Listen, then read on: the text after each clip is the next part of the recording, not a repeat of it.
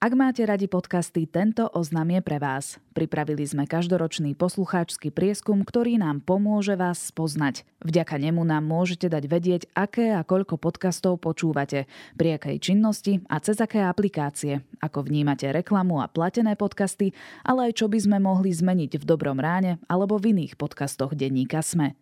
Vďaka vyplneniu nášho prieskumu nám pomôžete zlepšiť sa a priblížiť sa k vašim preferenciám. Link na prieskum nájdete v popise tejto epizódy alebo na Sme.sk v sekcii podcasty a taktiež v podcastovom klube denníka Sme na Facebooku. Prieskum môžete vyplniť do nedele 2. októbra. Ďakujeme.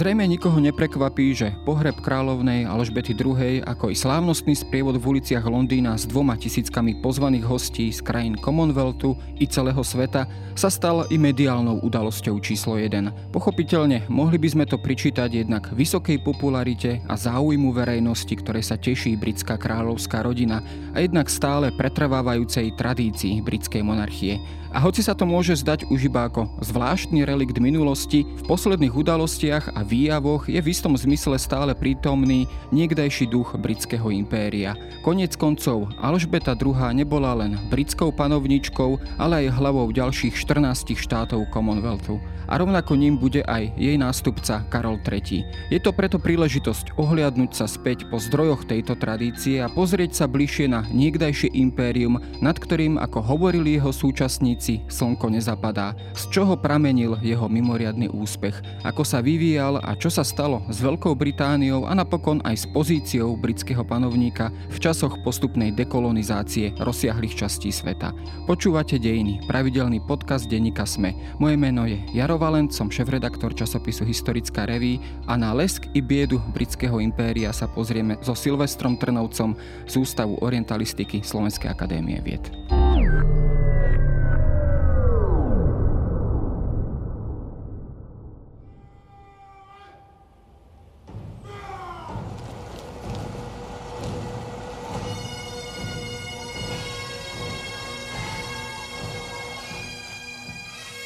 No my sme boli svetkami naozaj mimoriadných scén v pondelok a trošku to pripomínalo celý ten slávnostný pochod, sprievod, všetky tie protokolárne záležitosti. Lajkovi to mohlo pripomínať aj niekdajší lesk britského impéria, pretože naozaj ten sprievod, aj všetko, čo sa dialo okolo, bolo veľmi honosné. V tejto súvislosti sa často vlastne s, s britským impériom môžeme stretnúť s, s takým starým termínom Pax Britannica, čo vlastne znamenal v, jednak vo svojej dobe, do akej miery je možno aj tento termín stále aj prítomný v tej britskej spoločnosti.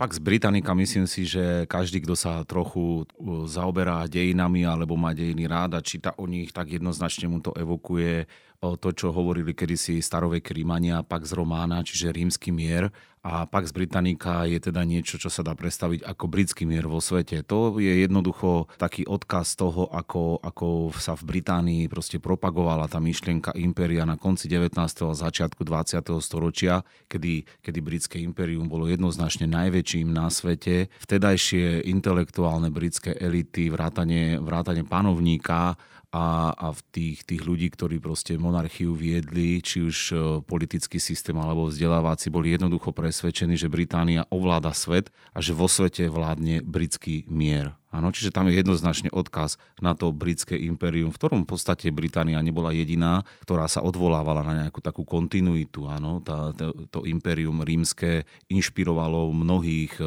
mnohých vojvodcov alebo mnohých štátnikov na tým, že Británia skutočne ovládla tento, alebo teda, že Británia sa stala tou najväčšou imperiálnou veľmocou, tak tam jednoznačne to išlo na odkaz tejto rímskej ríše súčasníci to mohli takto vnímať, ale bolo to naozaj tak, že Veľká Británia, alebo teda britské impérium ovládalo to, tie kľúčové pozície vo svete, povedzme v tom, v tom období konca 19. storočia alebo prelomu 19. 20. storočia, v tých viktoriánskych časoch. Keď sa pozrieme na tie jednotlivé kolónie, ktoré obsahovalo britské impérium, bolo to z toho globálneho pohľadu naozaj tou doménou, to najmocnejšou veličinou vo svete? Určite bolo, čo sa týka geografické rozlohy, najväčšie. To ako v tomto si myslím, že, že nie, nie o čom sa, sa nejako dohadovať. Takisto už len samotný fakt, že, že v podstate každý piatý človek na planéte bol britský poddaný, či už takou väzbou alebo onakou.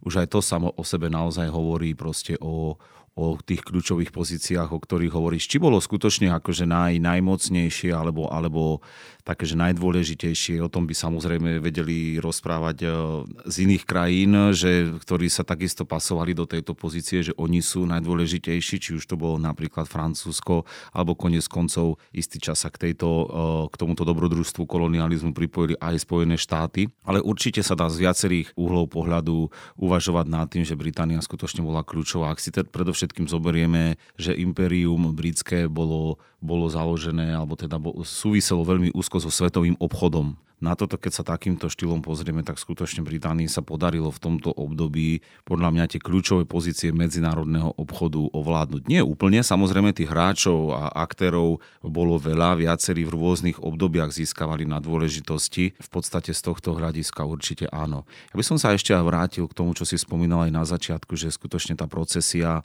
toho pohrebu ktorá bola, bola, že v mnohých prípadoch mohla pripomínať lesk Imperia. Ja si myslím, že to nielen, nielen že pripomínalo, skutočne tam bol aj proste zámer. Jednoducho tá britská monarchia súčasná, taká, aká je, je dedičom britského Imperia. Áno. Nikdy sa od neho nedištancovali, čo možno neskôr ešte môžeme načrtnúť. Nikdy ho nejakým spôsobom neodsudili práve naopak. Myslím, že na pohrebe kráľovnej, na tej truhle bola aj okrem kráľovskej koruny aj imperiálna koruna, ktorá je ďaleko významnejšia dnes ako tá kráľovská koruna, a nie len teda svojim obsahom diamantov, ale e, tú kráľovskú, respektíve imperiálnu korunu má v panovnička alebo panovník na hlave v čase, keď je v britskom parlamente napríklad, hej že toto všetko je na jednej strane symbolika, ale na druhej strane aj dôkaz, alebo teda fakt, ktorý túto kontinuitu potvrdzuje.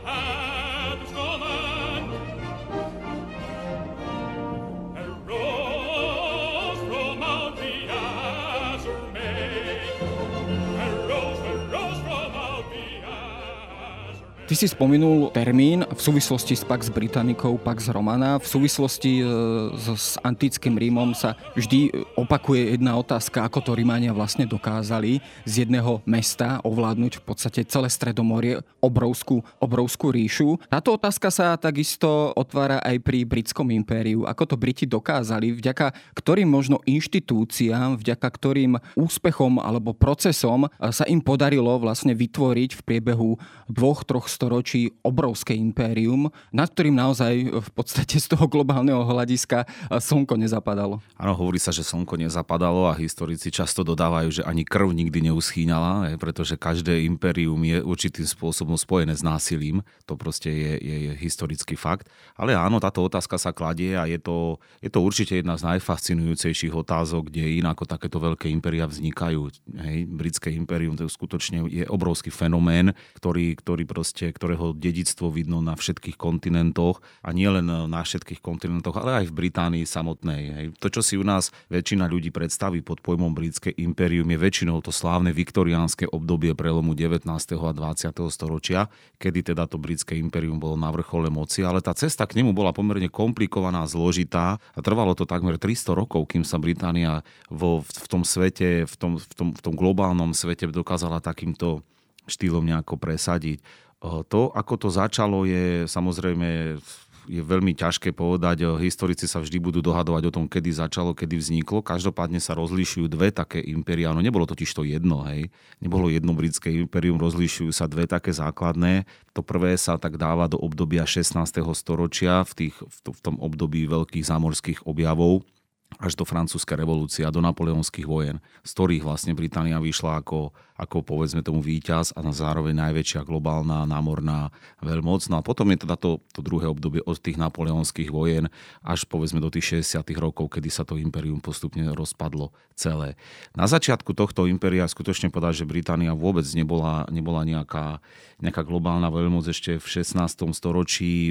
Ďaleko pred ňou boli Portugalci a, a Španieli, ktorí, ktorí teda začali ovládať atlantický obchod, či už obchod s Afrikou, alebo obchod s Áziou, alebo teda s tými, s tými plantážami, ktoré začali vytvárať v Karibskom mori. A dá sa povedať, že na, na začiatku toho britského impéria boli pravdepodobne piráti. Hej, to je taká, taká zaujímavosť, že proste e, britská monarchia, britské námorníctvo nedokázalo konkurovať Portugalcom a a Španielom v lukratívnom obchode v Atlantickom oceáne, ale ten obchod ich lákal. Ano, ten obchod ich lákal, lákalo to Francúzov, lákalo to Holandianov, lákalo to Britov, respektíve vtedy ešte Angličanov, anglickú monarchiu. No a tak sa vlastne stalo to, že, že britskí piráti, proste, tak, taký ten, tým ako sa oni dokázali podielať na tomto lukratívnom obchode, tak to boli akcie pirátov, že prepadávali portugalské lode alebo španielské lode. Častokrát to bolo s požehnaním koruny. Hej. No asi takým najznámejším menom v tejto súvislosti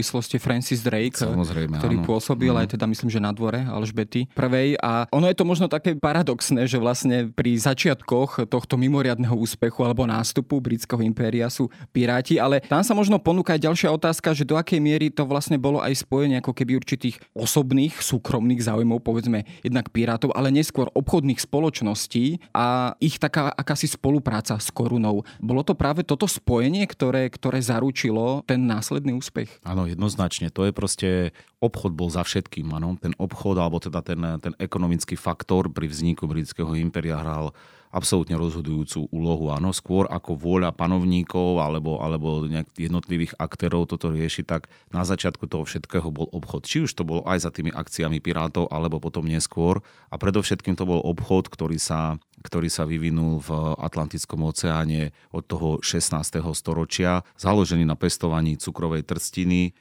prevozu afrických otrokov a proste ten trojuholníkový obchod, ktorý sa vytvoril medzi Európou, Afrikou a Amerikou. Británie sa podarilo postupne presadiť popri špa, teda Británie, ešte vtedy to bolo stále anglické kráľovstvo, podarilo sa im presadiť popri Holandianoch, Španieloch a a Portugalcov ako štvrtá veľmoc v tomto, v tomto obchode niekedy v 17.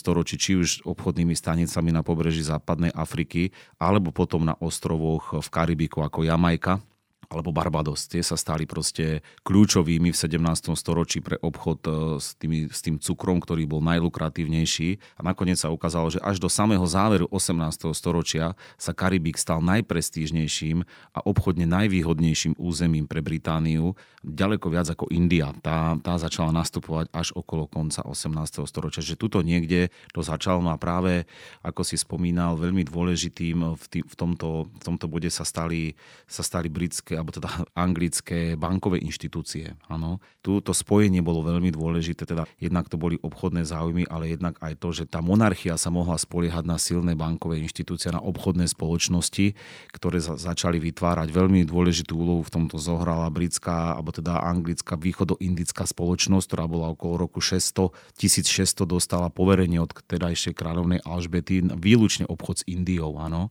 Táto východoindická spoločnosť neskôr absolútne ovládla, alebo teda získala monopol na obchod s Indiou a de facto ovládala Indiu až do polovice 19.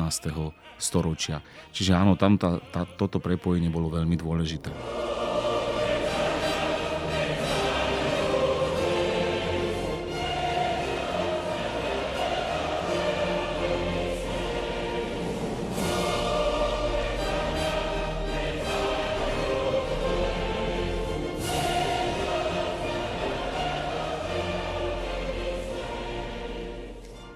Tejto súvislosti sa takisto spomína aj tá, nazvime to technická, vojenská samozrejme s tým súvisí preváha a teda aj priemyselná preváha Veľkej Británie, hlavne teda už v tom 19.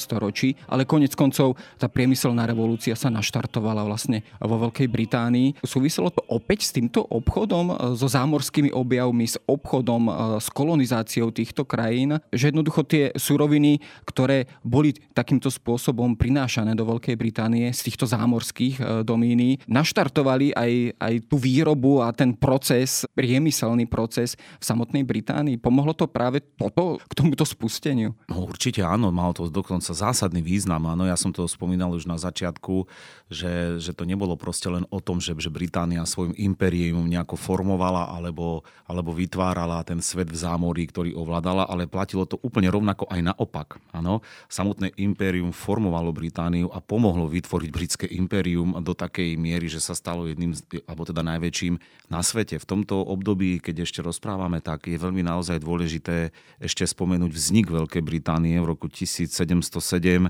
sa spojila definitívne britská a škótska kráľovská koruna a práve aj Škóti a škótska šľachta so svojím majetkom a investíciami do veľkej miery prispeli k budovaniu imperiálnych inštitúcií to, čo si spomínal, je takisto veľmi dôležité. To, čo zohralo veľmi dôležitú úlohu, boli aj e, silne taký, taký militarizovaný štát. Áno, britská monarchia bola silne militarizovaný štát s vysokými daňami, ktoré išli do armády a v spojitosti s tými finančnými inštitúciami dokázali teda zabezpečiť to, že, že britské námorníctvo si uchránilo svoje záujmy. Napríklad vieme, že boli rôzne patenty, ktoré chránili britských obchodníkov a dávali im výlučný monopol na dovoz tovaru do Británie, aj do britských prístavov, že iba oni britské lode mohli nosiť, alebo najskôr teda anglické, neskôr britské.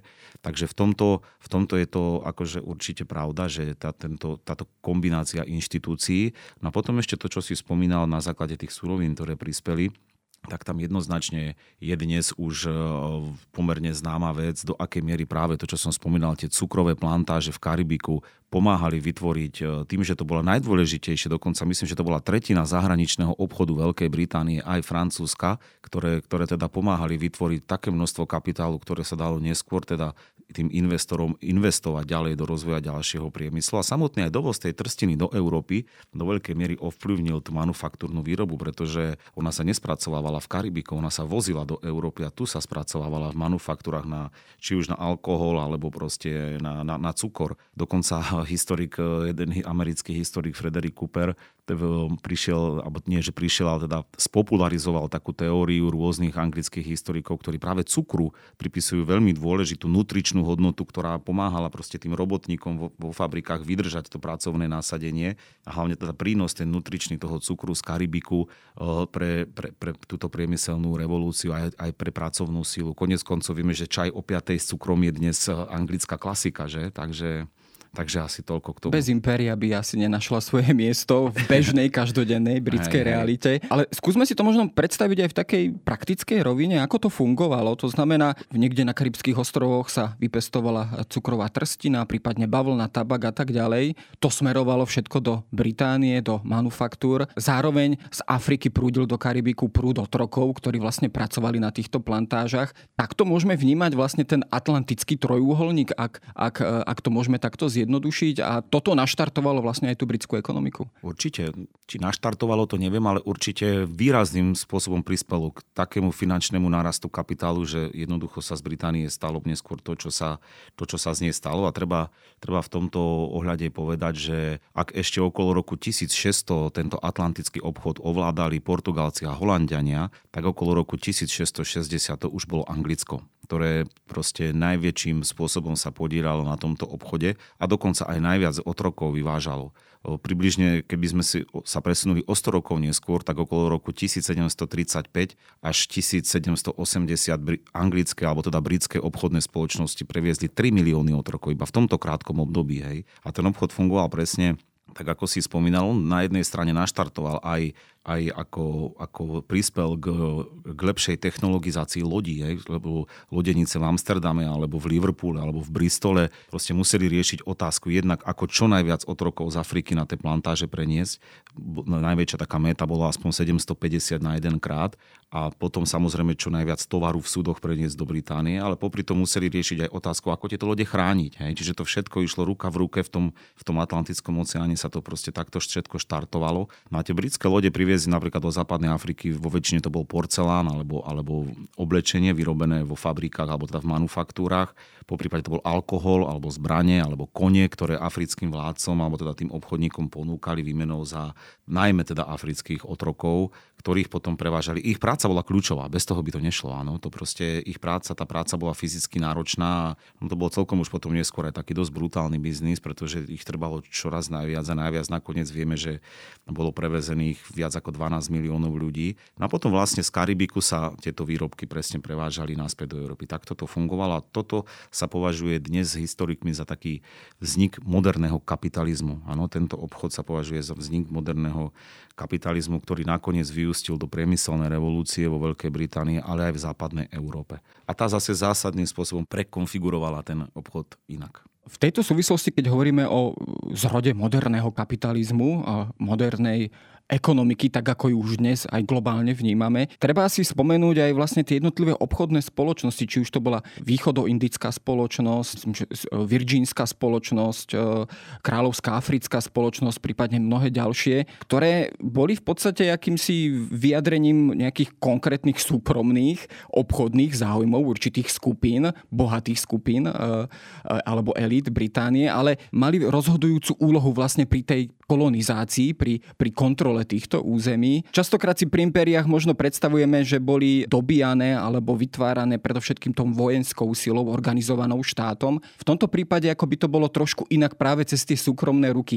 Bolo tam priame spojenie, povedzme, s tou britskou korunou, s, s politickými vojenskými špičkami Veľkej Británie? Skrátka, išlo to ruka v ruke? Áno, určite. Tieto, táto éra obchodných spoločností, ktorá, ktorá teda týchto obchodných kolonizačných spoločností, alebo ak by sme to mohli nazvať eh, spoločnosti západoeurópskych štátov, ktoré mali monopol na obchod, či už s Áziou, alebo teda s Amerikou, tak eh, bola do istej miery alebo do veľkej miery eh, štátu. Keď teda sa rozprávame o Británii, hoci jednu z takých prvých spoločností založili Holandiania, ktorí sa veľmi rýchlo na tento obchod nakopli, ale ak by sme sa rozprávali o Británii, tak týchto obchodných spoločností, ako si spomínal, ktoré monopolizovali tento ďalkový obchod, vzniklo niekoľko, ale všetky boli so silnou účasťou štátu. Áno, britskej koruny. Tá sa starala jednak o ochranu týchto spoločností a jednak e, aj sa podielala finančne na ich chode, hoci teda samozrejme ten kapitál si oni sami zhromažďovali, boli dobre poistené tie lode, áno, a tak ďalej. To proste celý, celý finančný, finančný biznis sa okolo toho rozplynul. Tá východoindická sa stala ako taká najslávnejšia, ktorá teda sa potom neskôr podielala na, na ovládnutí Indie. Konec koncov si tu mal e, už jeden podcast o tom, ako Briti ovládli Indiu, takže o tom sa nemusíme nejako, nejako rozprávať. Poslucháči si to isto nájdu, ak sa o to budú zaujímať. Na druhej strane ten obchod s Amerikou alebo s Afrikou zabezpečovali ďalšie. Áno, napríklad Británia, ako si spomínal, bola spoločnosť Virginia, okolo roku 1606 a práve táto spoločnosť eh, poslala aj prvých osadníkov do Severnej Ameriky z ktorých sa neskôr vyvinulo 13 britských kolónií a ktoré teda stáli na, za zrodom Spojených štátov amerických. Pre obchod s Afrikou vzniklo niekoľko desiatok obchodných spoločností, ktoré zabezpečovali obchod s otrokmi a prevoz teda otrokov na, do, do Karibiku. Áno, taká najslavnejšia bola Africká kráľovská spoločnosť, ktorá, ktorá v západnej Afrike e, riešila teda tento obchod. A bolo ich proste niekoľko. Áno. Častokrát sa stretneme aj s pomôcou západoindická spoločnosť a práve tá západoindická spoločnosť západoindické spoločnosti, či už Francúzska, Británia alebo Holandská, obchodovali s Karibikom. Áno. To vieme ten príbeh o tom, že Krištof Kolumbus si myslel, že je západnou cestou v Indii a tak ďalej. Tak oni to veľmi dlho ešte nazývali v Británii, že West Indies. Hej? Hoci to už vedeli dávno, že je to úplne nový kontinent a úplne niečo iné sa tam rieši.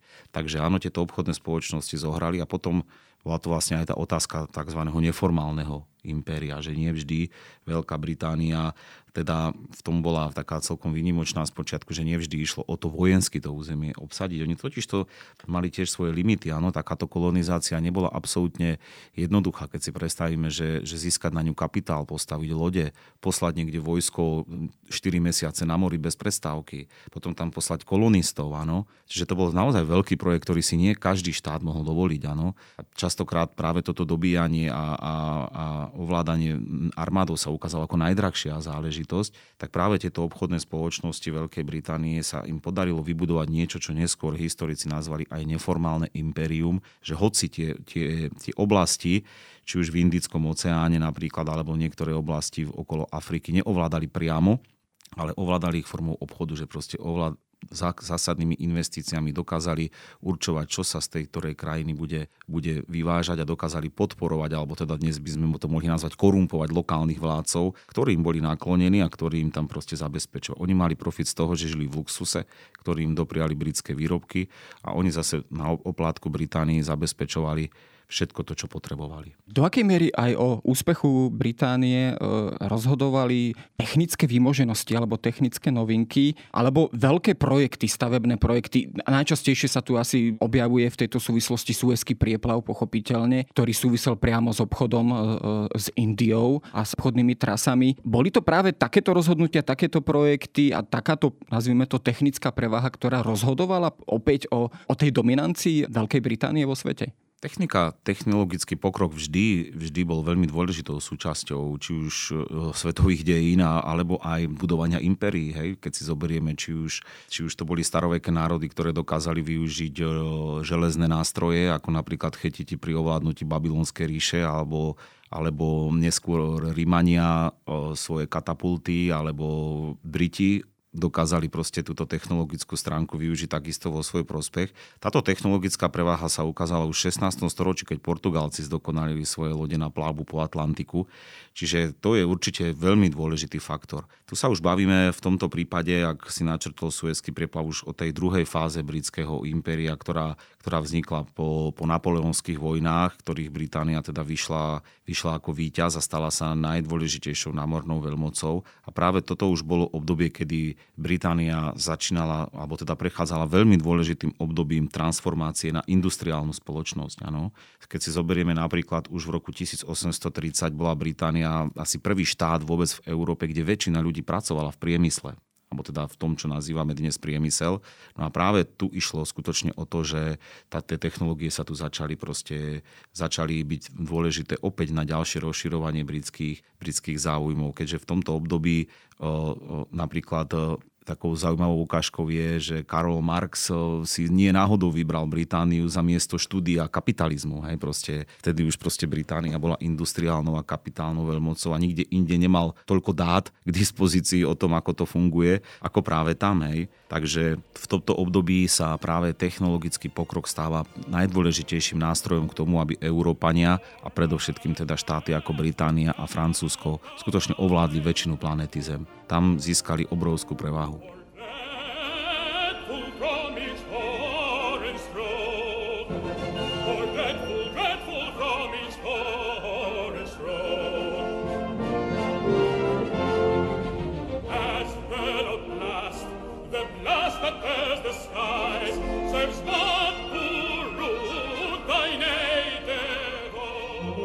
Práve technologický pokrok, ale aj pokrok ako taký e, sa častokrát aj v tomto období zrejme používal ako určitý argument práve na kolonizáciu rozsiahlých e, území, či už v Ázii, Afrike a všade po svete. Ty si spomenul Frederika Coopera, ktorý, ktorý do určitej miery ako keby upozorňoval aj na tie na tie tienisté stránky alebo na tú odvrátenú strán, stránku kolonizácie.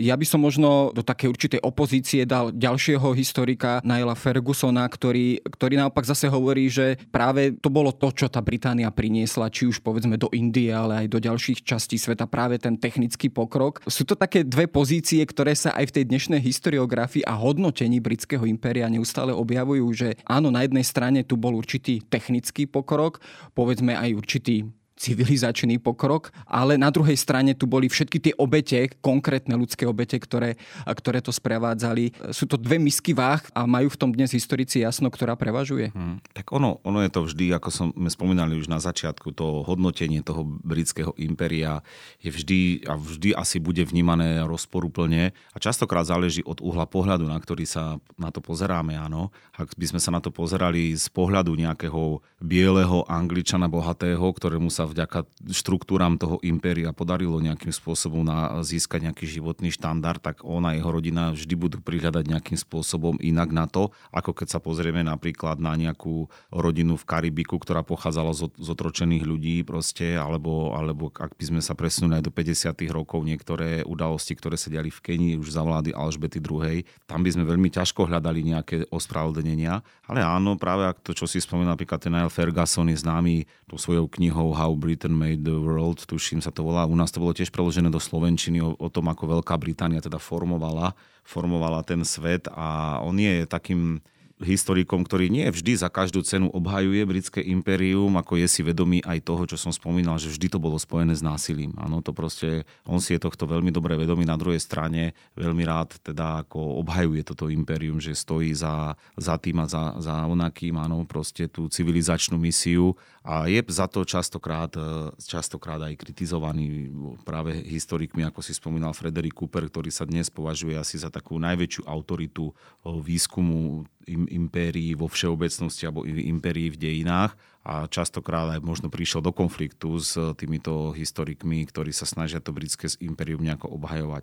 Ten historik Cooper práve týmto spôsobom častokrát argumentuje aj tým, že nie len ako, ako Británia vybudovala ten, tú, tú, ten svet, hoci zanechala vo svete akože veľkú stopu, to sa nedá odškriepiť, ale on práve prišiel aj s tým, alebo teda argumentuje hodne tým, že do veľkej miery, a teda zásadným spôsobom to vybudovalo aj aj tú britskú monarchiu, britskú spoločnosť a v konečnom dôsledku to, ako je dnes vnímaná Veľká Británia ako veľmoc, alebo že britská kráľovská rodina je najprestížnejšou asi kráľovskou rodinou na svete, tak za to všetko vďačia kolonializmu, ničomu inému. Áno, to, čo dnes nazývame veľkosť Británie, hej, tak to je iba kvôli tomu, že jednoducho to koloniálne imperium bolo také, aké bolo a to nebolo možné bez násilia. Áno, to proste nikdy nebolo možné. A to násilie bolo brutálne.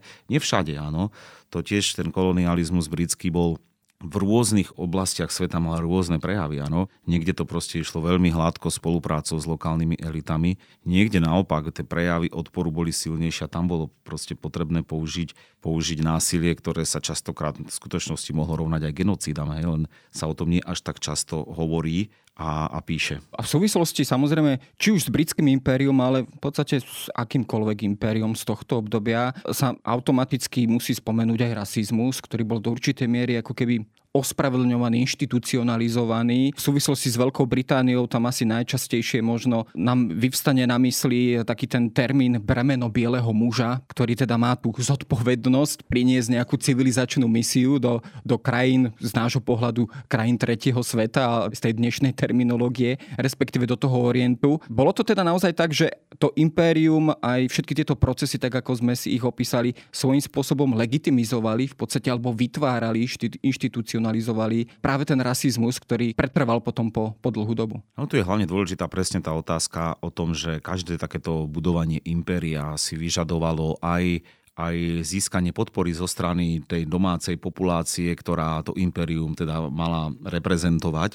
A to nebolo vždy ľahké. Áno, ľudia sa častokrát v Británii pýtali, že na čo nám je toto, na čo nám je hento, keď tu doma nemáme. Hej, proste, že na čo vynakladáme také obrovské finančné prostriedky, keď Veľká Británia, proste tam bolo takisto kopu chudobných ľudí. Hej, stačí si proste prečítať Olivera Twista a zistíme, že ten blahobyt, ktorý ho nobila, si užívali predovšetkým investori a a šľachta a kráľovská rodina a tak ďalej, ktorý toto imperium teda generovalo. Čiže tam zaznievali skutočne kritické otázky. Na častokrát tieto vlády, podobne tomu bol napríklad vo Francúzsku, museli nejako legitimizovať hej, túto, túto udalosť. Predovšetkým o, už okolo toho konca 18. začiatku 19. storočia. Dovtedy to nebolo nejako potrebné, pretože ľudia až tak v kategóriách hráz, ako to dnes vnímame, vôbec neuvažovali, ani sa o takéto témy nezaujímali, ale proste pod vplyvom toho osvietenstva, slobody jednotlivca, a tak ďalej. Tieto otázky sa stali veľmi dôležité a to predovšetkým v štátoch, ktoré boli takými hýbateľmi osvietenstva, ako teda Veľká Británia alebo Francúzsko napríklad boli. No a tam sa stala, proste, alebo stala, dos, dos, dospolo to do takého štádia, že práve tento tzv. koloniálny rasizmus alebo v Veľkej Británii nazývaný viktoriánsky rasizmus sa stal skutočne základom legitimizácie tohto impéria a aj legitimizácie násilia. Tam skutočne išlo o to, že Veľká Británia, alebo teda britská kultúra a a civilizácia sa začala prezentovať, alebo teda jej predstaviteľi považovali za vrchol ľudských dejín. Ano, to samotné, tá predstava toho impéria, hoci väčšina Britov nikdy v živote nenavštívila žiadnu časť tohto impéria, ale proste tá predstava sa budovala do takej miery, že jednoducho oni boli presvedčení, že sú na vrchole tej civilizácie tým, že sa im to podarilo. Ano, porovnávali sa s Rímanmi, o tom sa písali celé knihy, áno Takže a tým pádom, aby si to mohli nejako zdôvodniť, tak si proste, vy, ak to môžem ľudovo povedať, vymysleli, že jednoducho civilizujú zaostalý svet. Aj. Najviac sa to ukazovalo v Afrike, pretože Afričania z tých ich výpočtov alebo teda z nejakých prezentácií vychádzali na úplnom opačnom stupni vývoja. Áno. Im, im vychádzali, ako, ako sa tí Briti sami seba považovali a práve toto bremeno bieleho muža chceli to proste nejakým štýlom, tak to sa z tej básne potom stal taký hit, že to je taká úloha, áno, že to nie je len o tom, že chceme niečo ovládať, ale máme povinnosť ovládať cudzie národy za účelom, aby sme im priniesli civilizáciu. A toto je do, do veľkej miery dnes aj veľmi často prehliadaný fakt, na ktorý napríklad upozorňuje už spomínaný Frederick Cooper, že Británia v tomto, tá britská monarchia na začiatku 20. storočia ešte stále zohrávala veľmi dôležitú úlohu vo formovaní moderného rasizmu a nielen v jeho formovaní definícií a rôznych konštruktov, ale aj v jeho šírení do sveta. Áno. Konec koncov aj ten apartheid a tak ďalej bol do veľkej miery pozostatkom týchto ideí v Južnej Afrike, hoci neskôr sa Briti od neho sa snažili nejakým spôsobom dištancovať, hoci to v podmienkach studenej vojny nebolo jednoduché,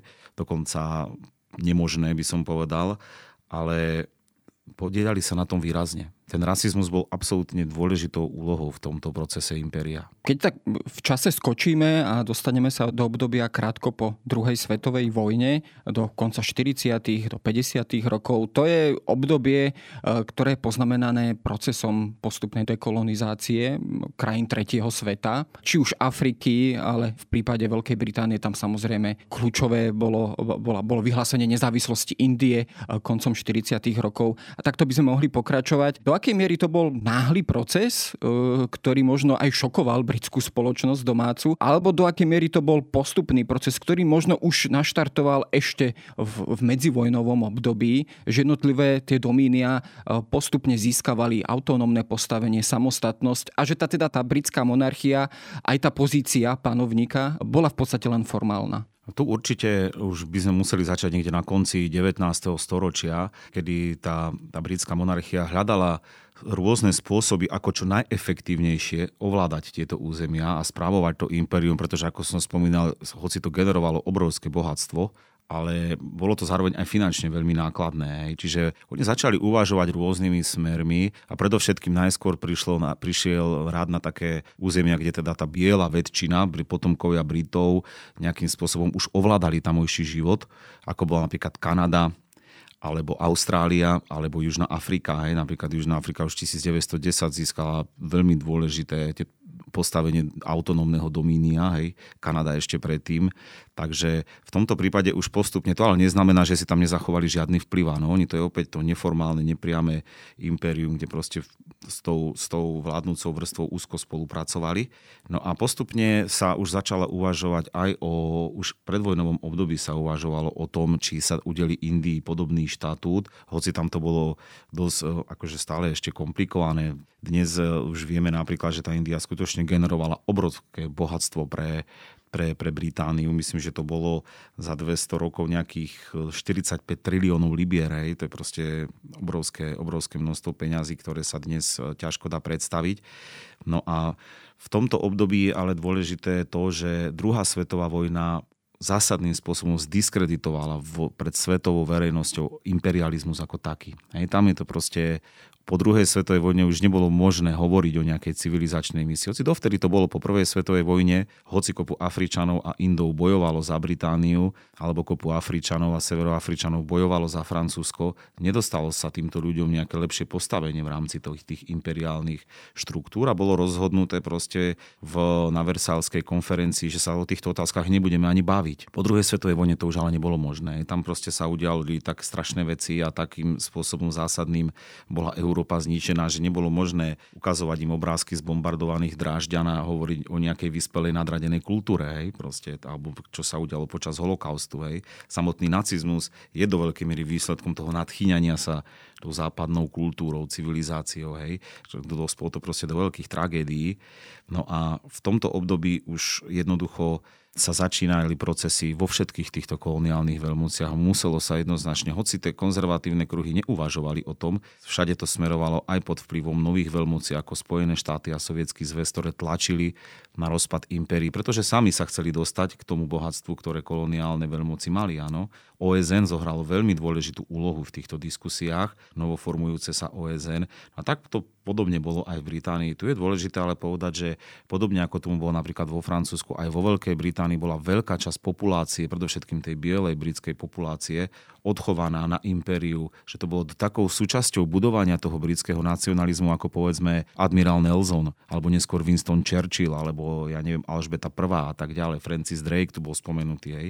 Takže to impérium bolo tak dôležitou mentálnou výbavou toho britského národa, že tá postupná strata pre mnohých bola trauma, a ktorú sa istým spôsobom neskôr, možno to na záver spomenieme, pokúšala hasiť aj samotná britská kráľovna Alžbeta, ktorá do veľkej miery teda prispievala, aspoň teda podľa historikov, k takej nostalgii za týmto impériom, čo v konečnom dôsledku dodnes není z toho vyliečená tá britská monarchia.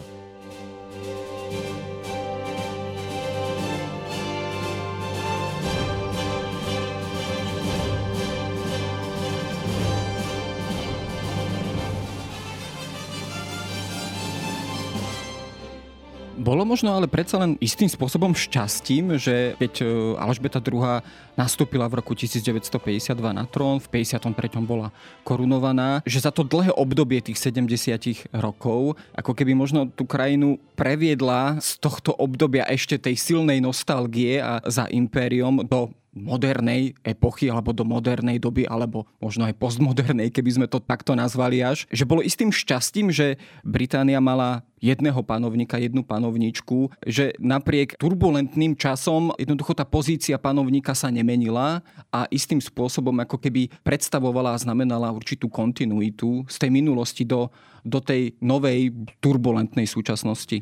No tu je dôležité povedať, že keď Alžbeta II zdedila kráľovskú korunu, tak zdedila ešte stále veľkú časť, hej, veľkú časť britského impéria, hoci nie už Indiu, ale v Afrike jednoznačne zdedila takmer 15 koloniálnych území, čo bolo stále veľké množstvo a ja osobne si myslím, že ona nemala už potom nejaký vplyv na to, či od tej územia Británia príde, ani akým spôsobom o nej prišla, ale každopádne stála na čele monarchie a teda tohto koloniálneho impéria ešte stále. Vrátane niektorých najbrutálnejších epizód, ktoré, ktoré v podstate boli, ktoré súviseli s touto dekolonizáciou. Áno, je pravda, že ona naďalej pokračovala, alebo teda bola akýmsi symbolom toho tej pokračovania tej britskej monarchie a takisto aj na tej druhej strane, napríklad v tých afrických kolóniách, tam jednoznačne ona bola symbolom monarchie, nie britská vláda. Áno, častokrát zaznieva argument, že britská kráľovná nebola politička, ale iba panovníčka, áno, a že teda nejakým spôsobom nenesie zodpovednosť za to, čo sa dialo neskôr v tej, v tej Afrike v 50 60 rokoch, kedy skutočne tá dekolonizácia britskej Afriky vôbec nebola taká bezproblémová, ako sa u nás hovorí. Hej, často sa to porovnáva s francúzským Alžírskom a že Briti sa nejako dobrovoľne vzdali, to vôbec nebola pravda to už dnes jednoznačne vieme. No ale dôležité, čo tu chcem povedať, je, že pre Afričanov pod britskou koloniálnou vládou ona bola symbolom. Hej. Keď si zoberieme napríklad v Zimbabve, veľa malých dievčat v 50 60 rokoch krstili menom Elizabeth. Hej. Najprestížnejšia stredná škola v Harare v centre Zimbabve má dodnes názov Queen Elizabeth eh, School, alebo nejako tak sa to volá, prestížne hotely. A to po celej tej britskej Afrike takýmto štýlom fungovala. Čiže nie britská vláda, ale bola to britská kráľovná, keďže kolónia kolónie v podstate boli súčasťou impéria a to symbolizovala práve táto britská kráľovná Alžbeta. Ja osobne si myslím, že sa troška preceňuje táto jej úloha v tom, že znamenala proste nejaký pokojný prechod. V skutočnosti to vôbec nebolo pokojné. Áno. V čom zohrala dôležitú úlohu si myslím, bolo práve bez ohľadu na to, či to vnímame nejako cez osobnú optiku, bolo práve to, že práve svojim nekomentovaním a nevyjadrovaním sa k týmto témam do veľkej miery pomáhala zahmlievať práve tie tienisté stránky, ktoré sa odohrávali. Ano. Ona totižto sa nikdy počas svojej 70-ročnej vlády nevyjadrila ani nikdy neodsúdila kolonializmu svojej rodiny, pritom je jej priamým dedičom. Ako sme napríklad svedkami dnes Emmanuel Macron, francúzsky prezident, kade chodí, tade sa ospravedlňuje. Myslím si, že už aj holandský král do veľkej miery naštartoval aspoň túto diskusiu o tom, do akej miery je tá holandská kráľovná rodina dedičom toho, čo všetkého sa dialo napríklad na Batávii, čo dnešná Indonézia. Takže v tomto ohľade je to stále veľmi kontroverzné. Práve toto je úmrtie otvára absolútne novú vlnu týchto diskusí. Absolútne novú vlnu, či, či teda do akej miery sa s tým táto kráľovská rodina vysporiada či vôbec. No možno na záver otázka, ako sa s tým vysporiadala samotná Británia e, so zánikom alebo teda koncom britského impéria. Ono síce trošku ako keby pretrváva v tých predstavách alebo teda v inštitúciách Commonwealthu. E, stále je to do určitej miery živé, hoci skôr symbolicky, ale do akej miery sa povedzme od tých 50 60 rokov menila samotná britská spoločnosť, do akej miery toto dokázala stráviť a do akej miery aj tieto otázky, ako sa o nich e, bavíme, boli aj predmetom nejakej verejnej spoločenskej diskusie, alebo je to opäť vec, ktorá, ktorá ešte stále je pred nami alebo pred nimi? No tu je to určite dôležité sa zamyslieť najskôr nad tým, že samotný Commonwealth, keď sa na dnes pozrieme, aký je, tak je tam 56 štátov, z toho 52 sú bývalé britské kolónie. Hej. Čiže ide jednoznačne o nejaký taký postimperiálny projekt a o hľadanie nejakej formy toho, ako to impérium, alebo teda ten britský vplyv vo svete už keď nemôže byť nejaký výrazný a silný a priamy, ako ho uchovať. V tomto akože zohrala určite e, kráľovna Alžbeta zásadnú úlohu ako diplomat. Je sa proste podarilo to svojou osobnosťou tieto krajiny nejakým spôsobom zomknúť do nejakého celku je tu otázka, do akej miery tie krajiny z toho majú nejaký úžitok. Áno, hoci sa napríklad z počiatku uvažovalo, že občania Commonwealthu budú mať voľný vstup do Británie, už v 70. rokoch sa to zatrhlo. Áno, dodnes, ak napríklad nejaký bežný Nigeríčan chce ísť do Anglicka, nemá šancu bez víz. Hej, proste musí mať víza, hoci je to integrálna súčasť Commonwealthu. Nie všetky krajiny v Commonwealthe sú si úplne rovné. Niektorí dokonca upozorňujú, že aj to slovo Commonwealth, dá spoločné bláho alebo bohatstvo, ani to bohatstvo tam nie je spoločné. Ak sa pozrieme na to napríklad dnes, tak viac ako 61% zahraničného obchodu Británie ide do Commonwealthu a z Commonwealthu ide menej ako 50 do Británie, čiže opäť sa to udržiava na nejakom takom. No a čo si sa pýtal na tú otázku, že do akej miery sa tá britská spoločnosť vysporiadala s, tou, s touto témou. Ja som spomínal, že pre veľkú časť tej britskej spoločnosti to bola trauma, keďže to bolo budované, alebo teda súčasťou budovania toho britského nacionalizmu. A dodnes sú tieto otázky ne, nedostatočne reflektované, či už vo vzdelávacom systéme alebo spoločenskej diskusii. Ja si myslím, že súčasné hnutie Black Lives Matter to ukázalo proste na plné obrátky, že proste tá reflexia je absolútne nedostačujúca, nikdy nebola poriadne urobená. Hoci je veľmi dôležité povedať, že v akademickej sfére áno. Hej. Proste to jak u nás historici už jednoznačne poukázali a dokázali o tom, čo bol slovenský štát za Jozefa Tisa za štát. Napriek tomu je tu obrovská nostalgia spoločnosti, neprediskutovaná a tak ďalej. Čiže podobné to majú aj oni, že proste v tom akademickom svete väčšina tých ľudí, alebo tých historikov profesionálnych si proste v tomto má jasno, hoci sú tam stále historici aj na Oxforde, na Cambridge, ktorí to budú legitimizovať. Konec koncov veľmi časté sú protesty pred sochou Cecila Rodesa na Oxfordskej univerzite. Hej. Mnohí africkí študenti proste tam robia, už aj bieli študenti, rôzne akcie a žiadajú odstránenie tejto sochy, že proste človek, takýto imperialista, ako bol Cecil Rhodes, zodpovedný proste za, za, za to, čo by sme dnes bez myhnutia oka nazvali vojnové zločiny proti ľudskosti a zotročovanie ľudí, masochu na Oxforde. Hej. Viackrát už bola poliata farbami a neviem čím. Čiže toto všetko, konec koncov samostatný Brexit ukázal, že, že táto, táto téma je absolútne nevyriešená, keďže práve tá nostalgia za imperium bola jedným z najdôležitejších argumentov propagátorov Brexitu. Hej. Proste na čo nám je Európska únia, veď predsa máme náš Commonwealth a obnovme stratenú Veľkú Britániu, ktorá upadá. Hej. Ale tu je opäť tá otázka, že tá veľkosť tej Británie kedysi bola veľkosť impéria. Nie britských ostrovov, ktoré sú hej, v podstate malé, nie sú ani také veľké ako ostrov Madagaskar, keď sa na tým tak zamyslíme. Čiže v tomto, v tomto pohľade je tá diskusia ešte stále bude veľmi dôležitá a hoci sa u nás dá, že týmto prešla, nie je to vôbec tak. Čo sa týka samotnej kráľovskej rodiny, tak tam som už spomínal na to, že najväčšiu kontroverziu vyvoláva práve to, že britská kráľovská rodina sa k týmto otázkam nikdy nevyjadrila a tým do veľkej miery pomáhala pomáhala napríklad zamlčiavať alebo zatieňovať udalosti v Keni z 50. rokov, kedy bolo brutálne potlačené Mau Mau povstanie a viac ako 150 tisíc ľudí skončilo v koncentračných táboroch. Ano? Napríklad ďalšia vec je občianská vojna v Nigerii koncom 60.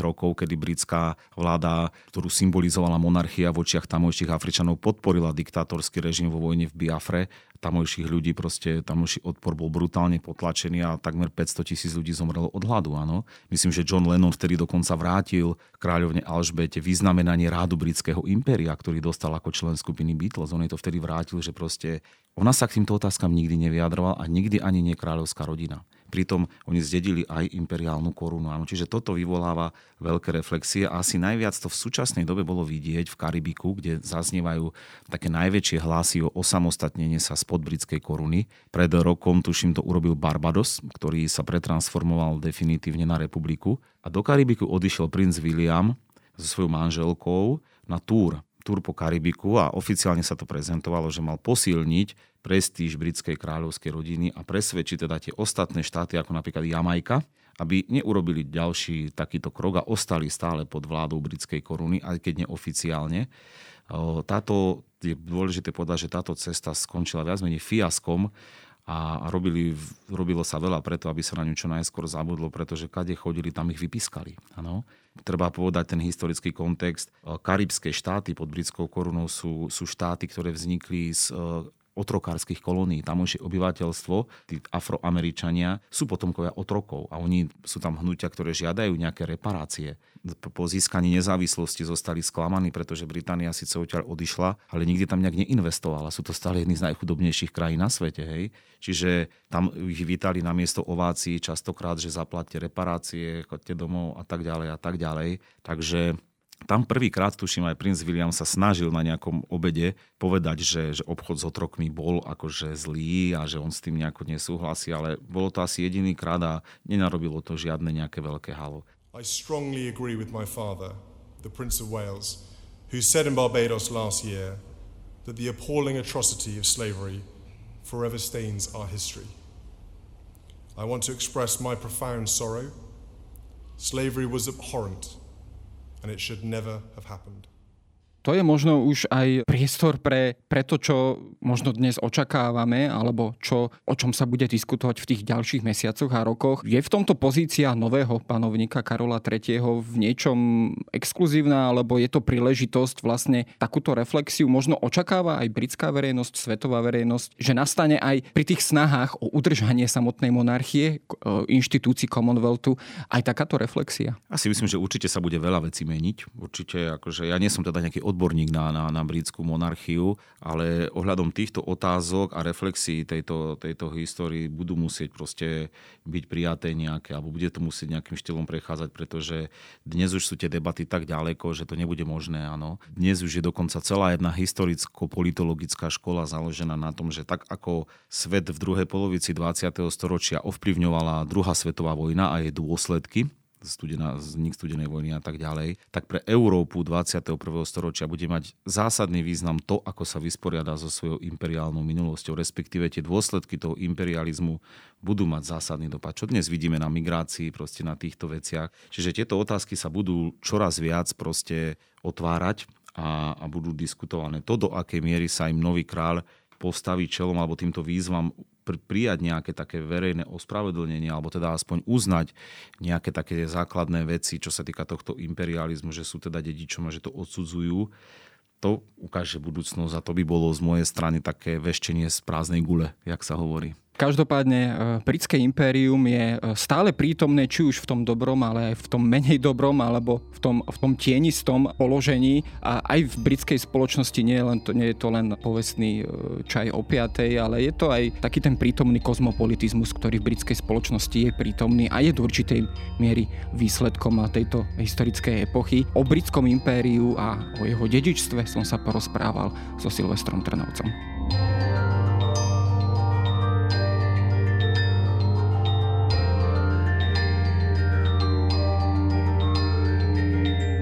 Je na dnes všetko. Počúvali ste Dejiny, týždenný podcast denníka Sme a historickej reví. Podcast Dejiny vychádza každý týždeň v nedelu. Prihláste sa na jeho odoberanie vo svojej podcastovej mobilnej aplikácii na platformách Google Podcasty, Apple Podcasty alebo v službe Spotify. Všetky diely nájdete aj na adrese sme.sk lomka dejiny alebo historickareví.com. Ak sa vám podcast páči, môžete ho ohodnotiť. Ak mi chcete poslať pripomienku, môžete sa pridať do podcastového klubu denníka Sme na Facebooku alebo mi poslať mail na adresu jaroslav.valent zavináč petitpress.sk Ja som Jaro Valent a na tvorbe tohto podcastu sa podielal aj Viktor Hlavatovič.